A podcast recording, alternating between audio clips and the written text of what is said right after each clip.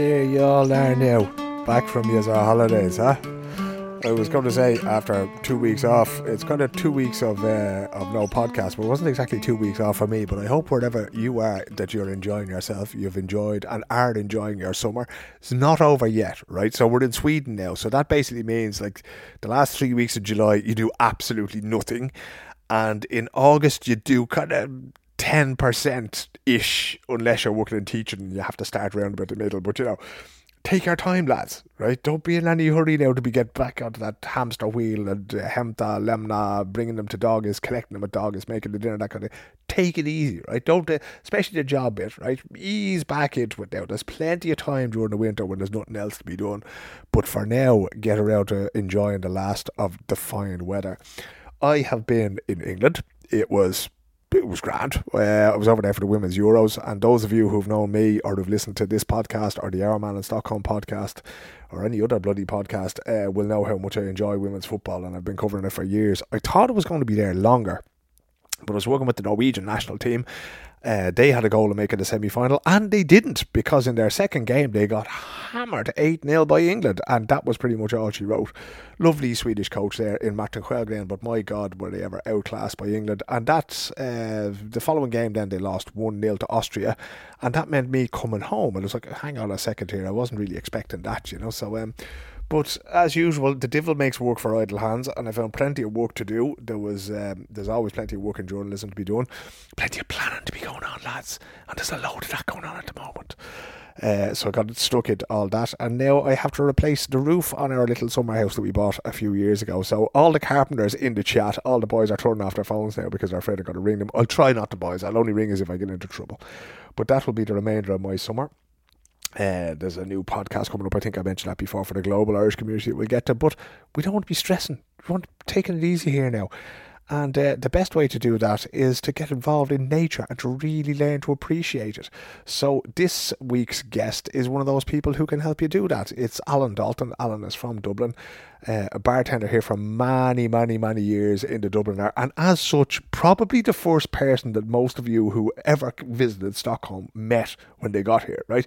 Alan would have been the lad behind the bar there. Uh, you would have asked him about your first job, or you would have asked him where you should go to do this, that, or the other, and uh, that was before this podcast existed, obviously. And uh, Alan was uh, an agony aunt. He was everything to everybody at that time, but he's also very keen on nature and in particular on bird watching and fishing and that. So, um, I'd been in and out on Facebook publicising various podcasts or bits and pieces, and I saw that he was uh, he was doing this thing during the summer, and I said I'd have to get in touch with him because it's fascinating. It's one of those things um, that you know, I think everybody's kind of interested in, in their own little way, but they don't know enough about it to have an opinion. So I figured I'd get him on here to explain what the deal is, how the whole thing of bird watching works, and why it's important. Because we've seen a lot over the last weeks about you know the environment, and of course you'll remember there's some very very hot days here, unseasonably hot days here in Sweden over the last few weeks, and what all that means for us. But uh, before we get into all that, remember this is a listener supported podcast. You can support it patreon.com forward slash Arrowman in Stockholm. You can swish a few bob if you've left over after your holidays to 123 2424 166.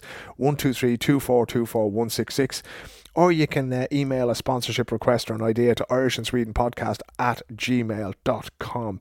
A big thanks to our friends at the Irish Chamber of Commerce in Sweden for their involvement in the most recent episode. We spoke to Owen O'Connor, uh, who worked for Enterprise Ireland here for a couple of years, and now he's gone off to take a job in London. He's actually moved now, I think it was last week, just a couple of days ago, he took the flight out to London, so he's setting himself up there. But he talked to me about his time being over here in Stockholm, what that meant to him. And uh, one of the big parts of that was being part of the Irish Chamber of Commerce in Sweden. They very generously agreed uh, to help out with some of the podcasts uh, that will have a more business focus, and we'll have more of them in the coming weeks as things start to ramp up again. Not least on uh, getting yourself set up and established in Sweden, and if you are getting into business here, the kind of things that you, you can hope for and expect, both from the chamber but also from the state agencies, and we'll get to all that as we go. Uh, I would like to see more companies getting involved here because this is, as I say, a community supported podcast, and companies are a part of that community. So if you're doing any work over here whatsoever and you have a little bit left in the sponsorship budget that didn't go towards Gaelic Games or Irish music or a festival in your town this year, get in touch with me. I'll put that money to good use for you, boys and girls. Um, one last thing before we get into the conversation, I suppose it does have something to do with flying. You will now know that the SAS strike is over, right? I mentioned it on the podcast uh, just before as this one was getting underway there. They reached an agreement with the pilots and the strike is over. I'm not sure, I haven't been talking to too many people in the community now, but no doubt there are many of the listeners of this podcast whose summer plans were affected or maybe even ruined uh, by the SAS strike. The pilots went on strike there because the company is in a reconstruction they're trying desperately to survive and they're doing all sorts of things to cut costs. One of those things was that they're trying to sort of offshore in inverted commas pilots jobs from really comfortable, really secure jobs in Sweden to, you know, one of the companies I think was based in Ireland that they're looking for people to take uh, take employment with, right? And it's really unfortunate when these things happen because, you know, everybody who listens to this knows that, you know, I would be a union man, I'd be a working man. I do believe in the right to strike, but it's also fucking horrible when it impacts the listener to this podcast. It impacts, you know, the, you know, you may not have been home since the pandemic and it's just an awful thing to have happen. It happened. It's over now. Um, the SAS are in what they call Chapter 11 protection in the United States, which means that it's going to be harder to make them bankrupt for the time being. So, as I say, you're still free to go and um, book your tickets. You can do that now with a certain amount of confidence. It looks like the industrial dispute is over, certainly for the time being. It looks like it's not coming back for the time being. Now, there wouldn't be a whole lot of cheap flights out there, lads, and I'm sure there are people in the embassy and uh, in the Irish community here who are hoping maybe that Ryanair or that Aer Lingus or that Norwegian or that somebody will see the gap in the market here for affordable flights. It's probably not going to happen this side of Christmas, so um, if you're booking your flights, I think you can be sort of comfortable enough in the knowledge that they're going to happen, but they're not going to be cheap for the foreseeable future. So uh, take that into account. If you see anything, let me know. Let the rest of the community know in the various different Facebook groups out there in Örebro, in Gothenburg, in Luleå, the WhatsApp groups that are going. So if you happen to see a good deal on flights to Ireland, do let people know. And of course, again, no more than this po- podcast is sometimes a little bit Stockholm centric. We're often a little bit Dublin centric. But if you see flights to Belfast or to Shannon or to anywhere else, uh, or routes that might be sort of uh, worth getting on. You know, um, Arlanda itself, I'm not really sure. I've been trying to talk to somebody up there for the last little while, but they're not in any hurry hurry to talk to me about the situation there. The times I've been through it this summer, I avoided it completely going to Oslo. I took a train and a bus there at the end of June. I had to go over there to work for a day, and I, I flew back all right, but um, I didn't. I just didn't. I didn't, couldn't stand there for like three hours in security queues and that kind of thing. So I took the bus and train and, and, and did it that way instead. You know. So we'll try to find out what the story is there. But in the meantime, let's uh, have a little chat with Alan Dalton again, you know, a person I've known for many, many years, and I've known of his interest for many, many years in both birding and fishing. And it was brilliant to have a chance to sit down and talk to somebody so knowledgeable. And even though we talked for quite a long time, we felt like we're only scratching the surface of this. So uh, it may be something that uh, we'll return to in the near future. But here he is. Here's Alan Dalton talking about birding and all things nature.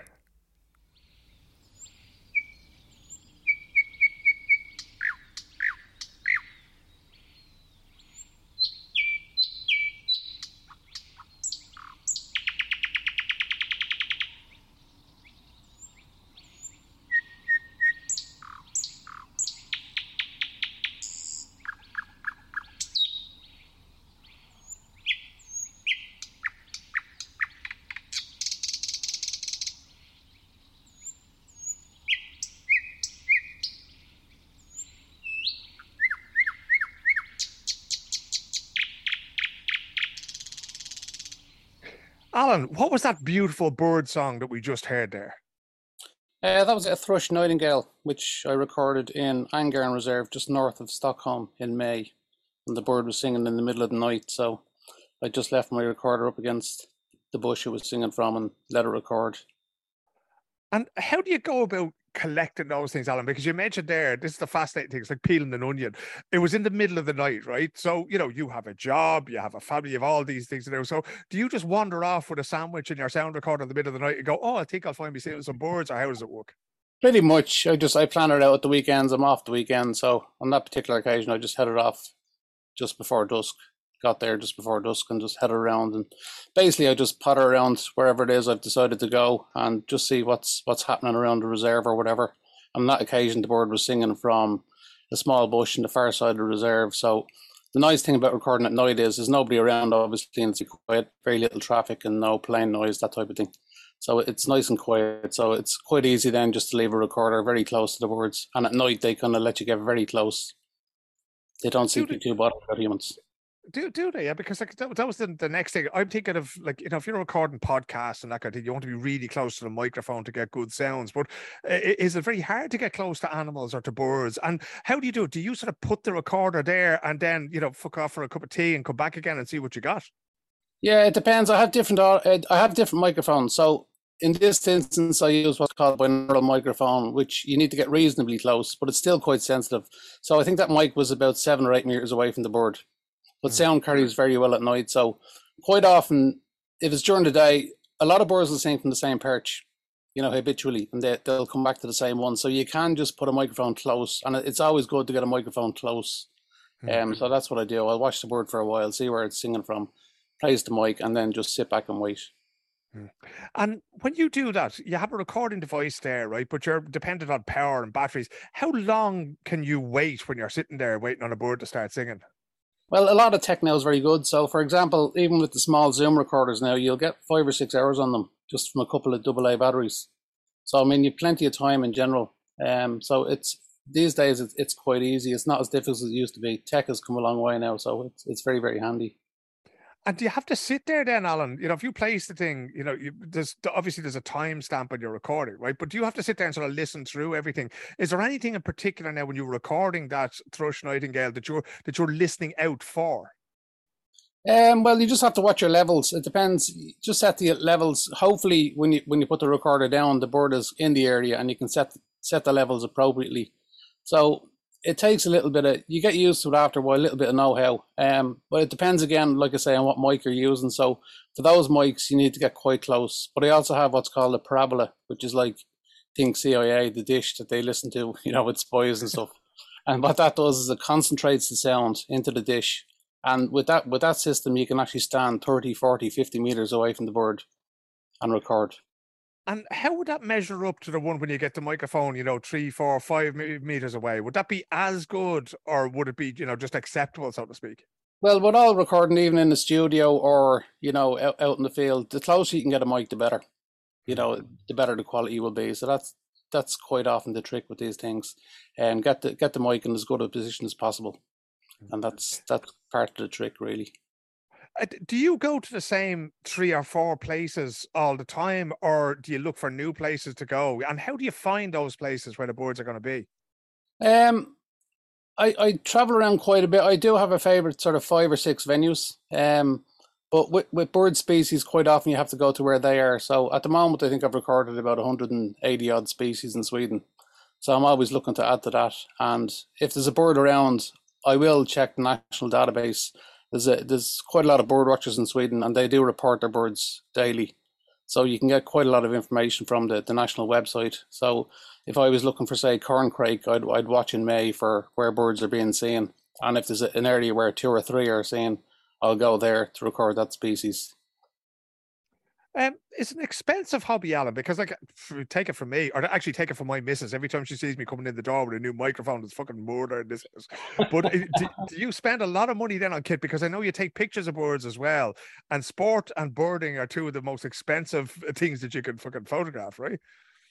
Uh, well, like I say, it depends what you want to spend on microphones. Uh, technology has come a lot further now in the last few years, so you can buy at the moment. You can buy, you know, very very sensitive lab mics for less than you know, 100 euros a set.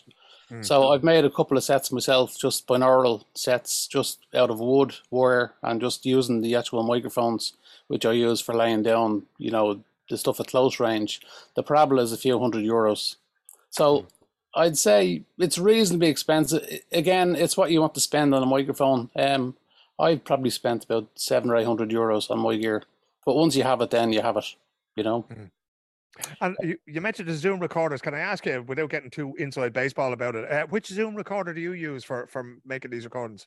Well, I to be the one I use the most for these close up recordings is the little Zoom HN1, which is very very cheap. It's about uh, eight hundred Swedish kroner or about eighty euro.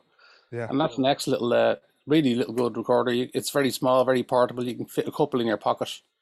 And then I use an old Marantz PDM um, for my parabola which I have a little case for, and that just sits around basically around my shoulder, so I can carry that around the field. And I think I bought that second hand at the time for a couple of hundred euros. Hmm.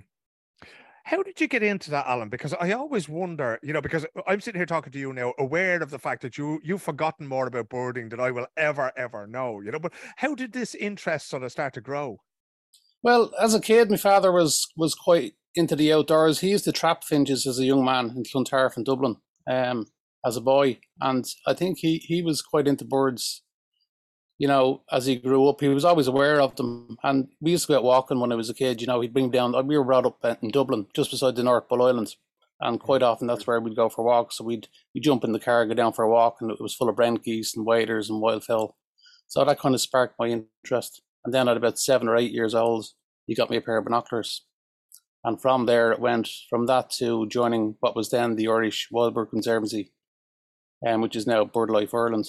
And they had a North Dublin branch uh, and a young ornithologist group, North Dublin Young Ornithologists, and we just we met up every couple of Saturdays and went bird watching to various places.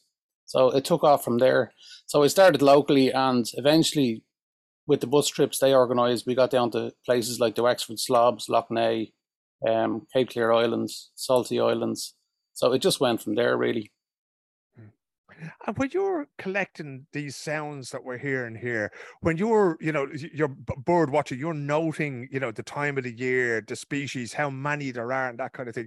What is it? What's the purpose of all that information? Do you share that then with other people? Is it, you know, is it, you know, an environmental resource? What's the whole purpose behind it? Yeah, there's a lot of citizen science now, so there's a lot of databases where people will go online and they will put their records in. And um, for example, in Sweden, it's say anybody can go on there and have a look and see, you know, what's been seen on any given day. But more importantly, I mean, there's thousands of people using the site, and all those records go in there. Um, and it has become a very, I think there's 30 or 40 years of records there now from thousands of observers. So it's a very useful tool for conservation and stuff, just to see how population trends of various species are. So it is very helpful for, for that kind of thing, just to see how things are doing in general. Is there a big difference, Alan, between the birds you would see at the North Bull Island and the birds you would see in northern Sweden, where you're sitting outside your little red house talking to me now? Yeah, well, strangely, actually, a lot of the birds that are here in summer might actually winter in, in Dublin. So, for example, the curlews I see here, which breed locally, are quite likely to winter in Britain or Ireland on the estuaries there. So, you know, in for example, in Dublin, you'll see a large amount of curlew, say, in, in Dublin Bay, roosting at high tide, and it's quite likely those birds have come from Finland, Norway, Sweden, Estonia, these, these countries where they breed. But because the winters are so harsh here, everything freezes over, they will move for the winter. And because Ireland and England have such a temperate climate in the winter, there's a lot of food there in the estuaries, and that's where they choose to spend the winter for food. Hmm. So it's it's it's both really that the birds will move and do move, and so basically, the birds I'm seeing here could actually I could be seeing in the winter in Ireland. That's amazing. Is there any? Does anybody ever track these birds? Do they put those little rings on their feet and go, "Okay, let's check this out"? Yeah, there's there's a lot of ringing going on. Um, a lot of ringing has gone on for the last thirty or forty years, and now they're using um, it's quite exciting actually using these little tiny radio tra- transmitters which they attach to the birds, and that's really shown a lot of stuff that they really didn't expect. So they can follow these birds in real time as they as they migrate. You know, they've put them on things like cuckoos, uh, common swifts, um, waders. It, it's incredible to see these things moving in real time. What what kind of things have they learned from those rings and from those radio transmitters that they didn't expect to find out? Well, for example, there's a bird that breeds here in northern Sweden called great snipe. It uh, it breeds up in Lapland, and they discovered that that bird will fly to sub-Saharan Africa in one go. It doesn't stop. Uh, the journey journey takes three to four days. So the bird feeds up in the autumn, leaves late August, early September, and will make the flight in two or three days. And that is explained as to why they're not really seen in Europe very often. They're extremely rare. Occasionally, uh, young birds might be seen, or spring birds on the way back, way back may stop off around Stockholm. But generally speaking, they couldn't understand why these birds weren't being seen. They thought maybe it's because it's so secretive. But actually, they fly at high altitude, over 20,000 feet, and they do the whole journey in one go without stopping. So that was yeah, it's amazing. That that's just one species, and then there was another species, red-necked phalarope, which they put them on, and they expected those birds to winter sort of in the Gulf of Oman around that area. But in mm-hmm. actual fact, the Scottish birds were going up above Alaska and around the top of America, and they actually spend the winter in the Pacific. Wow, which was a total shock. So these things are all, you know, it's all new information. Rings are are useful as well, um, but they they don't give as much information. So it depends on the bird to be, you know, it's ringed maybe as as as a young bird, or maybe it's ringed on migration in its first year. But unless the bird is controlled somewhere or found dead later, that information is is lost, and it just gives you two points of contact. Mm-hmm. You know, so you don't find out as much as you do with the radio tags, but it has been very very useful. And like I said, there's been tens of thousands, if not more, hundreds of thousands of birds just banded, as they call it, and it has it does tell them where the birds winter, where they pass through, and where they return to, how long they live, t- things like that. Mm. So it's all it's all good information. I suppose we have to talk a little bit about your own migration to Sweden. I'm sure you didn't uh, get here all in one go over the course of two or three days. How did you end up here in Stockholm and in Sweden in general? Well, a couple of friends of mine came to Stockholm a few years before I got here in the year 2000, and a few of my friends had moved here um, before that point. And I was between jobs in uh, Ireland and was talking to a friend of mine, and he needed a bit of help out in the Dubliner. I'm sure a lot of your expat listeners will be very familiar with it. Mm-hmm. So I came over to give him a hand for a year or two and just liked it and stayed. So I ended up working the Dubliner for 15 years in total. Yeah, it's amazing. You were a fixture there for so long, and then of course you moved on. And you're working with the is it the International English, uh, English School now? yeah, I look after the building there one of the schools, you know, so like I'm a vac master or a janitor or whatever you want to call it, facilities manager, that type of thing. And if you were to choose now, Al, because like obviously, you know, being at the Dublin, there was, you know, three o'clock closing, you'd be coming home at dawn pretty much, you know, every yeah. day, And dawn in the winter, as we know, is around fucking lunchtime. But um, does is the job you have now, is that much better for your birding interest and fishing and that kind of thing? Yes and no. Um, I mean, the nice thing about working in the Dublin is it's extremely flexible. And because I was working nights, I mean, I could swap a shift. I was working three, four, maybe five nights a week. Um, it was pretty much up to me, you know. If Mick or one of the lads was wanted a day extra, I could just swap a day out, you know, or I could just ask on the roster for, you know, Wednesday, Thursday, Friday, or whatever it was. So it was very flexible that way. And I mean, quite often I wouldn't start work till five or six o'clock. So it was hmm. quite useful for getting out into the field. But now I'm pretty much in the summer I can get out in the evening any day, but um, it's more or less weekends now. So mm. you just have to make the most of your time. Is there any birding at all to be done in Sweden in the winter, or is it very much a spring, summer, autumn interest? Um, there is birding to be done in the winter. It's it's because it's so cold here. All of the insect eating species they all leave. So ninety five percent of the, the species in Sweden will leave um, in the winter.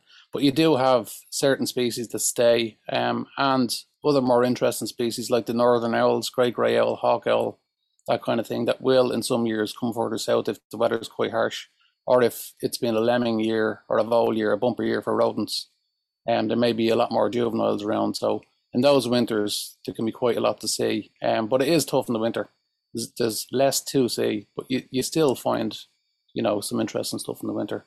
But like you say, it is very much spring, summer, and autumn. That, that's the, the bumper time here in Sweden. Hmm. Um, you take pictures as well. Uh, you draw. You've I've seen some brilliant drawings of birds that you've done yourself as well. What's the most satisfying aspect of it in terms of the content, in terms of the sounds that you record, the pictures that you draw, and the photos that you take? What's your favorite aspect of it? Um, I'm not sure to be honest. Um, I've I've moved more towards sounds and moved a little bit away from photography in the last few years. Um, a lot of people now take photographs in general, mm. so there's a wealth of photographs. But with sound, there's not much. There's very few people do it. So I find it very uh, very interesting from that point of view, and there's a lot to learn from it. You know. Um, so you'll learn the sounds, even just the small flight calls and things. So it makes you a better bird watcher. So when you're out in the field, when you hear something, you know what it is straight away. Um, but with photographs, I found as useful as they are and as enjoyable as it is to take photographs, there's a real wealth of photography out there. If you if you tap in any species into the internet, you'll you'll find thousands of pictures of any given species. But with sound files and vocalizations, there's very little out there at the moment. So it's kind of a new science that's just come along with it, the emerging tech and you know these small zoom recorders and stuff. Mm. So yeah, that's where my interest. I've always been interested in sound as a bird watcher. When you're out in the field, you hear a lot of birds singing, things fly over your head calling. You mightn't be sure what it is, but you know that's that was part of the learning process for me, just to learn all these things. Mm. And the comedian Eddie Izzard had this great routine about, uh, you know, all bird song being territorial. So basically, this beautiful song that you're hearing is actually them telling other birds to fuck off. Is that basically, true? Yeah. That, yeah, that's basically well, I mean, it, I mean, when birds arrive in the spring, they're absolutely hardwired, you know, completely hardwired just to breed. So, I mean, it's they, they will obviously feed up. Um, they, do, they, when they arrive, they've just done, a lot of them done a large migration from maybe Africa or something like that but they'll feed up for a few days, and then after that, they just they're absolutely hard just to sing, set up a territory, and get a female. And the amount of energy they put into that is incredible. So I mean, birds are very, very much you know programmed, pre-programmed to to breed, reproduce, and get the job done essentially. So in spring, you'll hear anywhere you know you'll hear birds singing early in the morning, uh, throughout the night quite often, and really I mean, the thrush nightingale that you heard there will literally sing non-stop from dusk till dawn for a month. You know, is, and, that, is that a male bird singing, "Hey baby, yeah. come and get me"? Yeah, it, it's generally speaking, yes. Um, I mean, you will have younger males maybe in territories that aren't, you know, theirs. They will be chased away. Quite often, younger birds don't have as varied a song or as loud a song. So mature males have uh, more more volume um, a lot of birds mimic other species. They put more work into their songs, and the females can recognize this. And I think it helps them choose mates. So, song is very important to birds. So, it marks out where they live, um, how successful they are as breeders, and yeah, it's it's interesting stuff.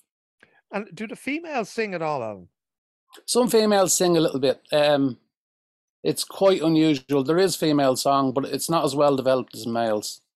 You know, um, so the male will basically hold territory, try and attract the female. Obviously, they'll breed, and during the time the nest is there, a lot of males will continue to sing. Some don't. Some just get on and help with the breeding. But uh, most most most species are quite territorial. Mm. Um, you will have others that breed in colonies and stuff, so it changes a little bit there. But especially the songbirds, the the warblers and things like that, they're very much uh, driven just to set up a territory and breed in that fashion. Hmm. And when the males set up a territory, would they be sort of trying to attract one female for the season, or is it right? Let's get a bit of a harem going here, and you know when they stay on, are they, is there singing after that? Is that to defend that territory? Yeah, pretty much. It's just to tell other males this is mine, keep out. Um, some species will have some of the some species like mute swan, uh, common crane. Uh, they they pair for life. Hmm. Uh, they'll return to the same territory year on, uh, year on and year out. But I mean, even studies with mute swans in Ireland by Richard Collins and stuff have shown that males can often have a second mistress. You know, so what a sneaky bastard. yeah, there's a famous uh, swan actually in an Uachtaráin, a, a male. I think it's gone now, but it was the oldest known swan in Europe at the time. But that bird had a second female across the River Liffey at another site, which he, he discovered. So that they will cheat occasionally. Some of these birds, it's it's quite interesting. It really is amazing to think, like, you know, uh, if we could switch the focus a little bit, because yeah. it's not just birds that interest you, sometimes other animals, and in particular, I'm thinking of uh, your love of fly fishing and pike fishing. Is that, does that come from a similar thing in your childhood? Yeah, I, I just like the outdoors. I mean, um, I always, again, my father was interested in fishing. My grandfather was a an All Ireland sea fishing champion back in the day, so he had an interest in fishing. He used to bring me fishing quite a lot as I grew up and that just just kept going all through my life. So Sweden, as you know, it's full of lakes and it's a fantastic place to go fishing. So I mean, it's just it's just a good day to spend the day. You know, get out into nature and do a bit of fishing and float around on a boat or just relax. It's very relaxing. Hmm. And when you go fishing, because now again, I I know very little about fish. I know very little about most fucking things. It has to be said. But um, when it comes to pike fishing, right, there are specific lures that you use to try to attract them, right? Do you you know do you do it in the same way that when you go bird watching, maybe you won't be looking for a specific bird that you want to see or record? Do you go to catch specific fish or to find out about the environment that it's living in, or are you just looking for the biggest pike you can get your hands on? Well, it depends. It's always nice to get a big one, but I mean, it's it's quite nice just to go out and have a good day. But quite. I fish for other species as well. So, like you say, I will target certain species at times. So, a lot of people here don't fish much for things like bream and rudd and tench. But I quite enjoy it because the fishing here is fantastic. Mm. So I enjoy just maybe tar- I, I targeted rudd for a couple of years, caught some very big fish. The same, I mean, it's just a fantastic place to fish. I mean, some of the fish are enormous here, and again, there's there's nobody really out fishing here in general. Compared to back in uh, say England, where you know you can hardly get a space on, on the bank in some places. It's so built up. You can just get lost here in Sweden. It's great, you know. Yeah. I mean, it seems to be a huge subculture. And by that, I mean that the people, much like birding, the people who are into it are really into it. Like it's the only yeah. thing nearly they talk about, you know? Would yeah, you consider yourself on that level? No, I wouldn't. I, I, I just enjoy a day out. I do take it quite seriously when I'm doing it. Me and a few lads will go out and, I mean, every every spring we go on a three or four day break. We might go to Dublin or, you know, Avesta or somewhere like that we just enjoyed a few days. But it's a social thing as well. I mean, just having a bit of crack with the lads and having the barbecue and a few beers in the evening. It's a great way to have a, you know, just stay in touch and just have an annual kind of get together. But um, apart from that, the fishing itself is is a bonus. If you get anything big, it's great. But I mean, obviously, we do try and catch as many fish as possible. And the biggest, the best, the biggest, the biggest one is always a bit of a laugh, you know, a bit of a competition. But I mean, it's just a way of getting out and just keeping in touch and enjoying outdoors. But, do you do you ever fish for food, Alan? Not really. Um, the odd trout maybe I might take in the winter in Stockholm or something like that. I might keep. Um, but uh, not so much. I mean, I'm up in Västerbotten now. There's a lot of uh, abborre perch here, and yep. We, we'll have a few of those in the evening on the odd evening. Very nice. So to a degree, yes, but generally speaking, no. So generally, you catch it, measure it, weigh it, let it go again there's a lot of people listening to this who will be, you know, sort of uh, would have grown up around concrete rather than rivers and that kind of thing. Yeah. Is it is it cruel to fish to be doing things like that, or you know, or are they so dumb they don't even understand what's going on? I don't know. I think there's there's there's levels to it. I mean, you know, people who take too many fish out, you know, I always thought that fish should be should be let go, you know, especially the bigger fish because they are important breeding stock. Um, it's very sad when you come across, you know, fish just who've just been basically clattered over the head and left kind of lying on the bank. And some people do that, you know, but it's terrible to say that kind of thing. If, if you're if you're going to take it out and kill it, it should be eaten. If you're not going to do that, don't kill it, you know. Um, I just believe in sport fishing, so I don't think it's unnecessarily cruel. If you, I mean, we're quite careful with the fish. We'll net them, unhook them carefully, you know, weigh them in a sling and let them go again. And there's a big movement now in Sweden to preserve fish stocks in that manner. And there's a lot of uh, people just trying to educate people as to how to handle fish properly and let them go safely. You know, just because these stocks, you know, they're not infinite or not finite, I should say. I mean, the, these things can go down in population. So at the moment, there's a lot of work being done to preserve pike, especially in Sweden, because it is important for the economy. You know, there's a lot of people come here as tourists to fish for these things. Mm-hmm. So I think it's a good thing if you if you learn to fish in that way and just enjoy the fishing itself and not take too much out of it. If we get back to the boards, Alan, you mentioned you've been here for what 23 years now, right? Yeah. I'm assuming that you've been doing some level of boarding all the way through. You mentioned you did it in your years in the Dubliner. Have you seen a change in the kind of species that you see, the times of the year? And I suppose this is ultimately a question about climate change. And if you can yeah. see that uh, in in in your sort of hobby or in your in what you're doing with with birds. Yeah, absolutely. I've been bird watching since the late 70s, which is quite a long time, I suppose. So 40 odd years. And I mean, 40 years ago, there was a lot of species that were a lot more common. Um, Sweden is actually a slightly different scenario. A lot of bird populations here are generally doing okay. Some of them, some of them are declining, maybe 10, 15, 20% in some of the more alarming cases, uh, farmland species and stuff. But um, especially in Ireland, I've seen you, over the years, you know, things like curlew now are practically extinct as breeding species. Are? Yeah. Um, yeah, I think there's only there's less than twenty pairs left in Ireland. I mean, there was hundreds in the seventies, and that's probably mostly down to agricultural practice. Um, land is land use is, is a big problem, and you know, changing methods of agriculture, draining bogs, draining wetlands. You know, just generally changing the landscape. Um, just for whatever people want to use it for. So a lot of forestry being cleared and you know not replaced properly, not being replaced with native species. Um, and that's it's a big problem. I mean, there's a lot of species. You know, corncrake is is another good one. Um, I've sent you a recording of that, which I recorded this year in Angarn at night.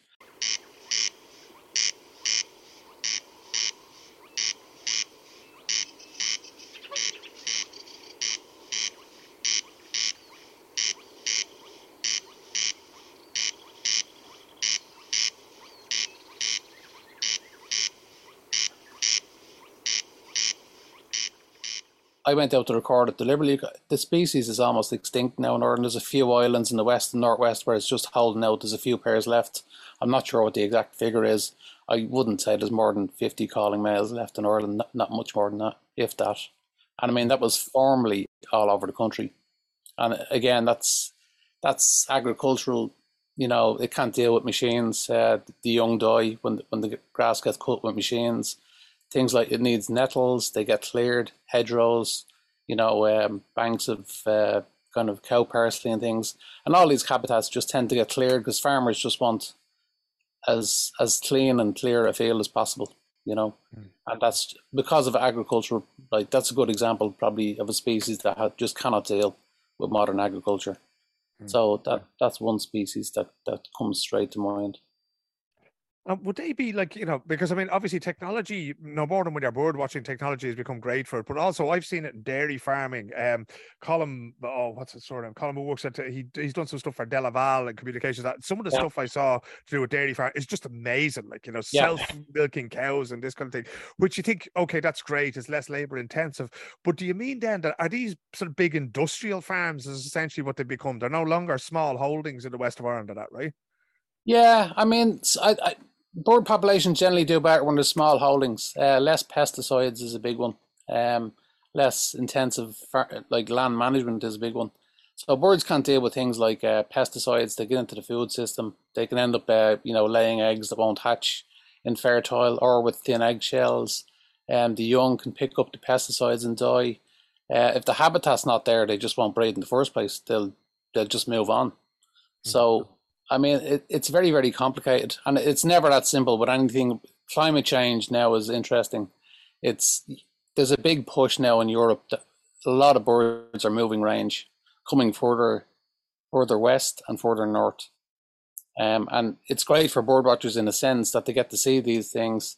Things that were formerly rare are now common. So things like little egret, uh, spoonbills, uh, Cetti's warblers. Uh, you know, bee eaters are breeding this year in Britain. Um, and as great as that is for bird watchers, it is hinting that something is wrong. These species are moving, you know, range. Um, it's probably too hot now in parts of Iberia, so they're they're moving they're moving further north basically. Mm. So it, it's hard to know where it'll all end up. Um, it means they have longer to travel and migration, uh, things like that. Uh, habitat mightn't be exactly what they need because birds are very neat. You know, they've evolved to fill a niche, very specific niche. You know, and if that changes, some can adapt and some can't. Some are more specialized than others. So whereas some species might do okay, others won't. They'll just die away.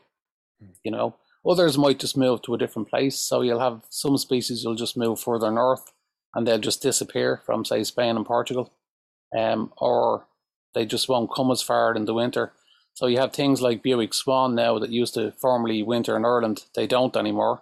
They don't need to go that far because it's so warm in winter now in Europe. A lot of them are stopping in Holland, and the British population has has dropped as well. So there's a lot of stuff going on with wintering birds and summering birds. So, but it's it's still you know there's very little data there because this is such a recent phenomenon. So it's we'll have to wait and see where it all goes. But I wouldn't be terribly optimistic to be honest, which sounds pessimistic, but I can see it changing to a degree. I think there's going to be a big, big change in the European ecosystem in the next 50 years, probably. Why are birds so important to these ecosystems? Alan?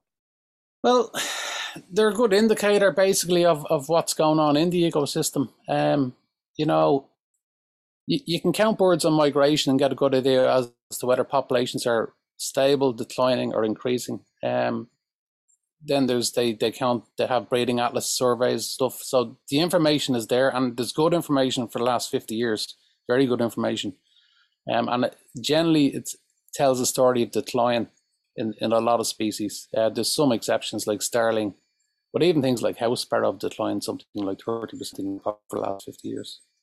Mm. so uh, birds are important because they, they give you an indication of what's going on. Um, they're quite easy to monitor. They sing you know, you can count, you can keep an eye on populations fairly accurately. And like I say, because there's a lot of information in the past, it's it's a good indicator because they they can analyze all these statistics and they can see the, the long trend. And you know, it's pretty instantaneous. They can get a year's each year's data that goes in tells a story. But when you put all that data together over 50 years, it's amazing that you know the graphs that will appear. Things like common cuckoo, you know, for example, have crashed completely the last 50 years. So all of these species, it's hard to know whether it's going to speed up this decline or whether it will stabilize in some fashion for somebody who just wants to wants to get into this, or for somebody who just wants to know about the birds in their local area. Now, as I say, you've forgotten more about this than most people will ever know. How do you recognize, you know, a, a bird? How do you recognize, or how do you tell the difference between a swallow and a sparrow when they're singing?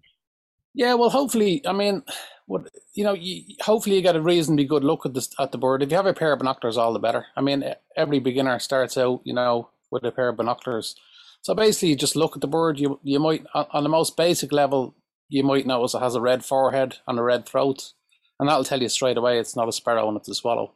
So what you're looking for is, is plumage details, um, maybe voice, but generally speaking, for most beginners, it's have a look, see what what size is it, what shape is the beak, is it sitting on a you know in a branch, is it singing? All these things will give you useful pointers. What colors, any wing bars, um, anything obvious on the board and just make a few notes and then you can check in your board book and hopefully get to a species pretty quick. Obviously, some of them are quite difficult, especially the females.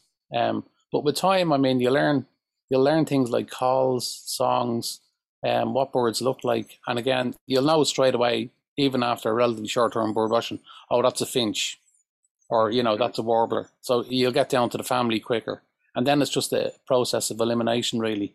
You know and not all things are identifiable. You might you might just get a quick glimpse of something. I mean, some of them are elusive, so something might just jump out quickly and disappear. You might have a good idea what it is, but you might never see it again. But that's bird watching, you know. Um, what's the holy grail for you, Alan? Is there a bird out there that you would love to see, you'd love to record or take a photograph of? There's loads of them. no, I mean, it, I, I, there's a few now a lot of the stuff I, I need to record in Sweden, for example, but I'll have to go very far north. So a lot of the uh, the waders in summer, things like broadbill sandpiper, um, and that kind of stuff, I'd have to go quite a long way north, Temminck's stint. So you're talking about specialized kind of Arctic circle circle breeders there. So that that's one trip I'll have to make in the future. But I mean, further afield and travel. I mean, you travel a lot as a bird watcher as you get more experienced. And uh, there's all kinds of birds around the world. I just love to go and see things like, you know, go to Alaska and see all that kind of, you know, white-billed divers and things like that. Just, you know, generally speaking, really isolated, far-flung places tend to attract me. Um, because they're, they're a bit special, you know. It's nice to see these places in kind of pristine, good order, basically. And mm. you kind of get a glimpse of what it might have been like kind of 100 years ago, you know. How important is the whole idea of solitude, Alan? Because I mean, you know, either fishing or birding, it's it's very quiet, it's very contemplative, and it's also very close to nature. What does that speak to with you? Yeah, well, I think I've always I've always been drawn to the outdoors. I'm not sure why. It just it was it's it's difficult to put a finger on. Um, I just like getting away from the city and just it is relaxing. Um, you, do think about things when you're out bird watching and stuff. Some bird watchers are, are, are more more garrulous. I mean, some some bird watchers in autumn will go out in groups of five or six, and they'll scour, you know, the southern half of Öland for rarities or whatever. And everybody, it's different for everybody. I tend to be more solitary because I, I like to sound record. So generally speaking, the less people who are around, the better, including other bird watchers. So if you want to get good recordings, it's better to do it on your own. But that's more of a personal preference, really. But generally speaking, just to be out there and enjoy nature, that, that's what it's all about for me. It is relaxing it's a good way of kind of recharging the batteries, and uh, it's a, it's a you see a lot of nice things, Phil. When you're you know it's not just birds. You see mm. you know beavers and elk and animals. You know things, and then just the sounds of it all, and just just the quietness. It's lovely. Mm. So that's that's pretty much. It's hard to I could talk about for months, but I mean you don't have months. But yeah, it's just it is just getting out there to nature and relaxing and enjoying things. That's what it is do you ever bump into other bird watchers? So right, it's Thursday evening and you've gone off work at four. You do, yeah. And, and yeah. do you get there and go, ah, fuck off now, lads? I want to record this bird. no, no. I mean, we all uh, even I, I know a lot of the Swedish lads now, the Swedish birders. Um, it's a very good social scene like that. You know, people don't realize. And in Ireland as well, there's a very, very, there's not many birders in Ireland actually. Um, no, maybe a couple of hundred serious birders, but it's a very tight community. So they do organise, you know, social events and stuff. And Cape Clear Island in October is one of them. So I mean, you bump into them in the field, you'll be asking how they are, how is the kids, how's the wife. I mean, you'll know them, you know, quite often, and then you you'll share what you've been up to, what you've seen, um, share information, and with rare birds especially, um, there's a very tight knit community of you know WhatsApp groups and and that kind of stuff where they share information constantly.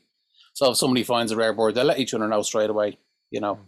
So they share all that information, and you know, if you need to go and record, say something like long-eared owl, there's a few people I'd ring, and they'd know maybe if they'd found a nest or they know where the birds are going to be in the autumn, calling or whatever. They'll let you know. So it's quite nice like that. It's a nice community, you know, of like-minded individuals. Does it ever get competitive at all? Alan? Oh yeah, very. Um, I, I don't really twitch. I don't twitch. As a twitcher is somebody who just rare birds. It's you know, it's a list thing you know, so you maybe in Ireland or Sweden you'll have seen 400 species at the top end, but those guys are, are extremely competitive. So I mean, they'll they literally, you know, the news will come through. You know, the short-billed dowitcher has been found in in southern Holland or whatever. They'll down tools and go straight into the car and gone. You know, if they haven't seen the species in Sweden before, hmm. um, and that's that's kind of it's a more extreme I can understand the fascination. It's it's always nice to see a new species, but for me, it's just not it's not feasible. You know, I don't I don't drop everything and run just to see these birds, but lots of guys do, and they get extremely competitive about it. You know. Well, is there any spoofing goes on there? Because you can go, oh yeah, no, I saw this bird, and you go, no, you didn't, you chance her. Not so much actually. Um, it, it's unusual. It's it doesn't happen because, you know, if you're to, if you're if somebody was to be caught out spoofing, to be pretty much not ostracized, but to be pretty much ignored, not excluded to that to that degree. But you know, your information would be viewed as dodgy from that point onwards. So you'd have to make amends, you know. Mm. Um, but generally speaking, I mean, you can make mistakes. Don't get me wrong. Um, and plenty of watchers, everybody makes mistakes. But I mean, very much, it's it's very honest pastime. Um, people will put sightings on possible, you know, sightings of things. If they saw something they think is almost certainly, they'll put it on as a possible or very probable, and they'll mm-hmm. supply the information. Others might go and check it out, and some of these things turn out to be, you know, what they were genuine, genuine rarities or whatever. So, I mean, it is a very, very scientific community. they take it very seriously, and your reputation is everything in bird watching. You know, mm-hmm. like I say. So you try not to make mistakes but it's it's like I say, it's it's quite difficult sometimes. You might be looking at something two kilometers away, flying south over the sea in a telescope, so you mightn't get enough detail. But you might think to yourself, "I think I know what that was," but I'll just keep that quiet to myself, mm-hmm. unless it's in the same area, and then you might put out the news and get a few people to help you out to try and find the bird, mm-hmm. which happens quite often we're coming into the late summer now and into the autumn. Um, what kind of things can people expect to see in Sweden? What kind of bird song could they expect to hear? Because I'd imagine the mating season is probably over now, right? Yeah, uh, yeah. Uh, autumn is migration time in Sweden, and it's it can be pretty spectacular if you go to the right location. So I spend a lot of time on an island called Landsort, just down south of Nynäshamn, and that place is phenomenal. It's a long, slim island, maybe two or three hundred meters wide, but a couple of kilometers ro- long. And it's just down the bottom of the peninsula of uh, Nynäshamn there. And in the autumn, all of these birds are, especially on a westerly or southwesterly wind, they end up following the coastline all the way down. So they will start just moving down from Finland and stuff, and they'll come down the coast. And places like Landsort just funnel them. There's a lighthouse there as well, which attracts birds at night that are migrating at night. And in the right conditions, you'll just on any given morning in September, you'll see tens of thousands of birds just streaming south. Everything from finches, pipits, uh, larks, you name it, woodpeckers going over, birds of prey, swans, geese, everything. And the, the numbers are can be staggering on a good day. So that's it's you know it's the best time of the year for, for bird watching per se because anything can turn up, you know. Mm. So you'll be watching these huge flocks of pipits, maybe meadow pipits and tree pipits, hoping maybe for something from the Far East, like a Richard's pipit or a, maybe a tawny pipit in them. And for that, quite often you're listening quite carefully because it's the call that gives them away quite often, you know. Um, so that's where the, kind of the year kind of comes in quite a lot for bird watching in the autumn. But I mean, birds rest on migration; they'll stop off, um, so any coast coastal areas are generally good. So after like onshore winds, maybe a bit of rain, especially that puts that puts uh, migrant birds on the ground quite often. So you'll see them just feeding away before they move on again. So it's it's quite an it's an interesting time, and all bird watchers look forward to the autumn, especially September and October. And if we dotted around the country just a little bit, right? So I'll ask you for one place up in the north of Sweden, say from Luleå to Gävle, if there was one place along there where you could expect to see something, where would that where would you recommend there? Well, it depends on the time of year. I mean, Abisko National Park in spring is quite, it's an incredible place to birdwatch. Um, mm. Well known for all kinds of special northern species breeding. Um, on the east coast of Sweden, Öland is a premier site. And then down in Skåne, uh, Falsterbo is a, is a hmm. premier site. You have, because it's uh, close to Denmark, a lot of birds cross to Denmark there, especially birds of prey and uh, small passerines, pipits, and things. So I think they see a peak migration there, even just chaffinch and brambling, uh, they can see over a quarter of a million birds a day. Jesus. Yeah, it's mad. So you have these clouds of birds going over. There's massive thing, massive, even things like wood pigeon. They all leave Sweden in the winter. So that you just see this cloud in the distance, and then you realize, oh, it's not a cloud; it's a flock of wood pigeon, and there, mm. there could be, you know, three or four thousand birds in the flock, and they'll just funnel over over the tip there, and you have the lads on the end, the official guys who count birds there. There's five guys there who are employed to count birds there in the autumn. And then you'll have a big group of people. And it's a good way you can, in that, in, in that instance, you can stand in one place and the birds come over you. You know, you're not mobile, so you're just in one place. And that's the nice thing about a uh, visible migration. You can just find a good spot. Um, even in Stockholm, places like the hill there in Hammarby where they ski in the winter, it's a good yep. place to see migration in the autumn in the city. Mm-hmm. You know, and these things are are you know visible in the city in the right place. Yeah. And when those flocks, you mentioned the wood pigeons there, would that be only wood pigeons, or would you get like you know a budgie mixed up in there somewhere, or a, a bird of prey, or that to just go tag along for the ride? Well, they, I mean, they migrate generally in big flocks for a reason. There's safety in numbers from predators. I mean, at Falsterbo, it's full of predators. There's always several peregrines there. Um, there's merlins there, and they're sit, literally sitting there waiting. Especially in the autumn, they'll wait on the Danish side because they know birds will be tired after crossing the water, and they just pick off the tired birds. Um, so pigeons migrate in flocks for that reason. The safety in numbers, more eyes when they're feeding on the ground when they're resting up, and then again more eyes when they're in the air. But it, it confuses predators when there's a big flock of birds. Mm. So and that's the reason they most birds migrate um, in flocks during the daytime, and then a lot of birds migrate at night. So I've sent you a recording of uh, redwing, um, which I record um, on Landsort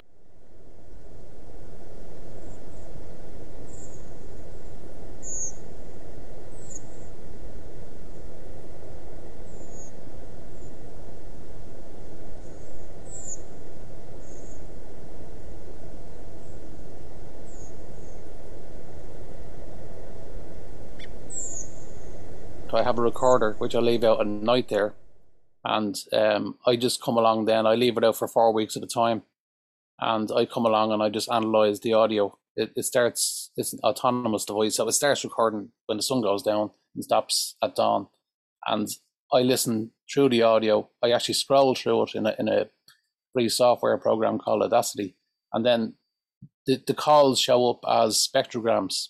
So you'll see the call on the screen. So it saves a lot of time.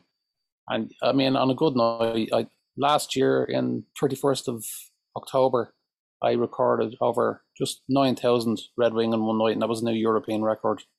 So uh, th- those birds will record, or sorry, they will migrate at night because they want to avoid predators. So that's what they do, and they generally migrate alone or in small groups. And a lot of smaller birds do that just to avoid predators. So in the evening, they'll they'll take off, climb to altitude, and they'll they'll just start to migrate south. And quite often, if you get overcast conditions and a bit of rain, it'll drop them down a bit, and that's when you hear a lot of birds. That's when you get the big nights of. And I mean, it's even in the middle of the city. I've I've uh, recorded at night, and it's incredible the stuff that goes over even in the middle of town in, in the night. It's it's amazing some of the stuff. Alan, like I said, we could talk about this for months. And as I say, somebody who knows nothing about this, and I've only getting started, but I have another million questions. But we'll save that for some other time. Absolutely. I'm just going to finish with one final question, right? Um, if there was one bird in Sweden that you could see, that you could photograph, that you could record to find out more about it, what's the only one that you haven't got yet that you really want to get? Um, there's a few I haven't. That's that's quite a question, Phil. That'll be the next podcast. Um, I don't know. There's a bird called Tengmalm's owl, which I haven't actually ever seen. I recorded them here in Västerbotten and actually on this island. They they pass here in a. I discovered a few years ago at night they, they migrate down the coast calling. I've never actually seen one, um, but I, I'd like to actually record them, you know, in, in breeding season and get a look at one. But they're extremely nocturnal. They're they're not relatively um, rare as such, but they are more of a northern species. So that's definitely one species I'd like to see more of. And then I'd like to see a lot of the stuff on the breeding grounds in the Arctic Circle. Things like uh, long-tailed skua is one bird I'd love to see well on the breeding grounds. Um, but again, it's just a matter of making the time and you know, like anything else, Phil, getting the time and cash together to go and, and do these things. You know, the bucket list. Everybody has one, but yeah, someday I'll get around to that kind of stuff. You know, but um, yeah, for the moment, I'm just gonna just enjoy what I'm doing. So just potter around the place and just keep recording and enjoy myself. Well, look at if you if you come across any more wonderful sound files or whatever, just drop them this way. We'll put them in the podcast. But for now, Alan Dalton, thanks so much for talking to me. Not at all. Thanks for having me, Phil.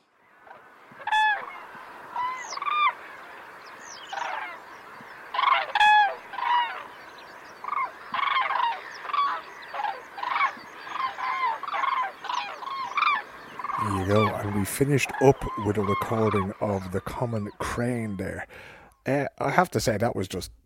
I thought that was a fascinating conversation with Alan, and I'm not going to. Yeah, lads, this is the greatest podcast in the world. I just found it was an extremely interesting bloke, and so he wears the knowledge so lightly. You know, he knows everything about these animals, you know, and he doesn't come across as being, you know, uh, I think the Swedish word is besserwisser, you know, I know more than you, nothing like that at all. Always really happy to, to share his knowledge about these things. And I just found it fascinating. As somebody who, you know, grew up in, in urban Dublin, I don't know anything about these things. And you go into the country, I don't even know. I was telling him about this bird that wanders around the garden at the summer house. No idea what it is.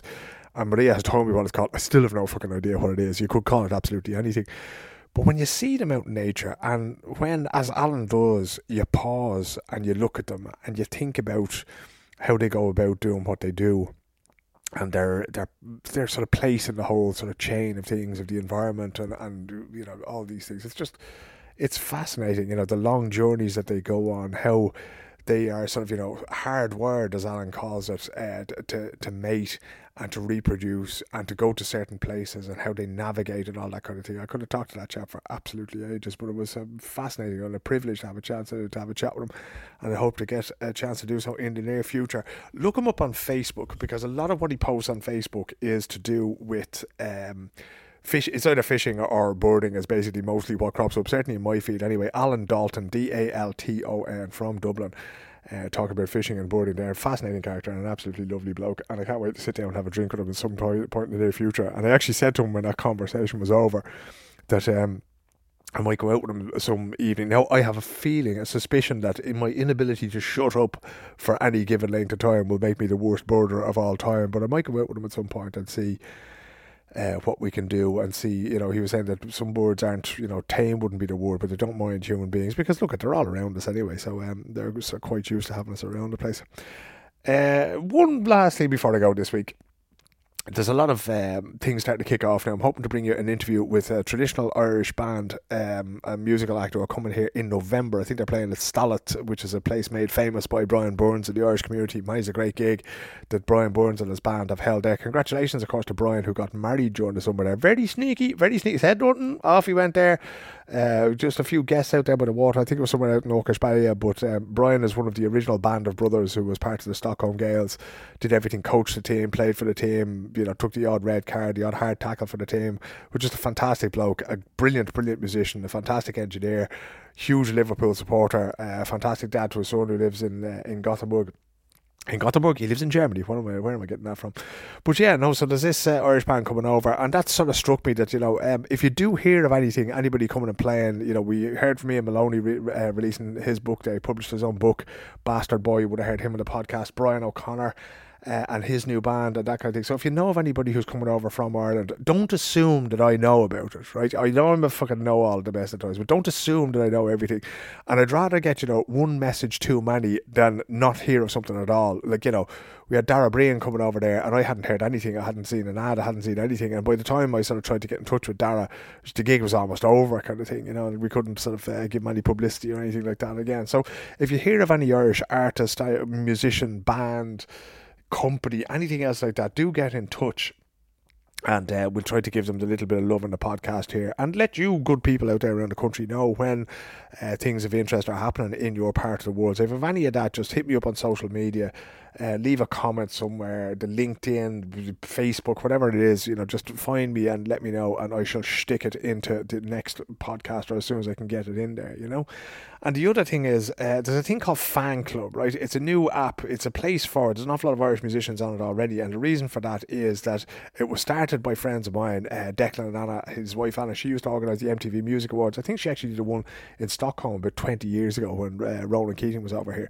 But what they're trying to provide is is a platform for musicians to showcase themselves and to interact with fans and to be able to sell merchandise and to be able to sell music. And this is, you know, the idea is to have exclusive music there. So, you know, it might be an exclusive live performance, it might be a demo of a song, you know, that kind of thing. Now, I see that Mikey Hanrahan, the wonderful, wonderful musician who's uh, one of the driving forces behind the Irish band Stock, uh, Stockton's Wing. Mikey's on there. Leslie Dowdall from In Tua Nua's on there. Roy Buckley, uh, one of the prides of Cork, a fantastic singer and songwriter from Cork, who's getting very popular in America these days. And I think he was touring with uh, it was the High Kings or somebody like that. No, uh, well, look at you know the Dublin City Ramblers. Possibly he was touring with that. You know, but there's some great. No, it's not just uh, sort of trad or, or ballads or that kind of thing. It's all sorts of pop music and and uh, hip hop and R and B and all that kind of thing is out there as well. I think the service itself costs like fifty euros a year and Deck and Anna, their idea is not, you know, to make millions off this. The idea is to provide this sort of, you know, conduit from the, the artist to the fan and provide this sort of meeting place. So most of that revenue, you know, once the whole thing is the expense are paid for, the revenue, the idea is that it all goes, or as much as possible, goes to the artists because one thing the pandemic taught us was that you know these things are it's very very difficult. You know spotify is a great service. I have it myself. My family use it. We use it religiously. But in terms of you need to get an awful lot of plays for anybody to make any money out of it, and we need to sort of find ways of making sure that if Brian Friel plays his banjo or if Lockie releases an album, that that we can support them, and we have to be prepared. And the same goes for this podcast, lads, and for Blind Boy and for the second captain to that kind of thing. That uh, Uh, you know, and Sweden is kind of pretty much a, a, good bit further down the road, maybe than what our friends back in Ireland, our family back in Ireland are. We have to be prepared for pay to pay for these things because otherwise it's not sustainable. You know, you can do these things as a hobby, but if you want to be able to do it professionally, if you want to be able to put a, you know, if you want to make this your life's work, well, then it has to be sustainable. And it is that principle. Blind Boy calls it the soundness principle. It's like, okay, you know, it's free, but if you can't pay for it, do. And there's an awful lot of times, and I do it myself, where you go, yeah, ah, oh, that's free, deadly. Now that doesn't mean that it's it's free to to make the thing, or it doesn't cost anything to make, you know. But if you see value in these things, things like fan club where you can f- sign up for fifty euros a year, this podcast, the, the second captains is a great service that just does great stuff on there every day, uh, because it's either that or advertising and I think you kind of have a little bit more freedom.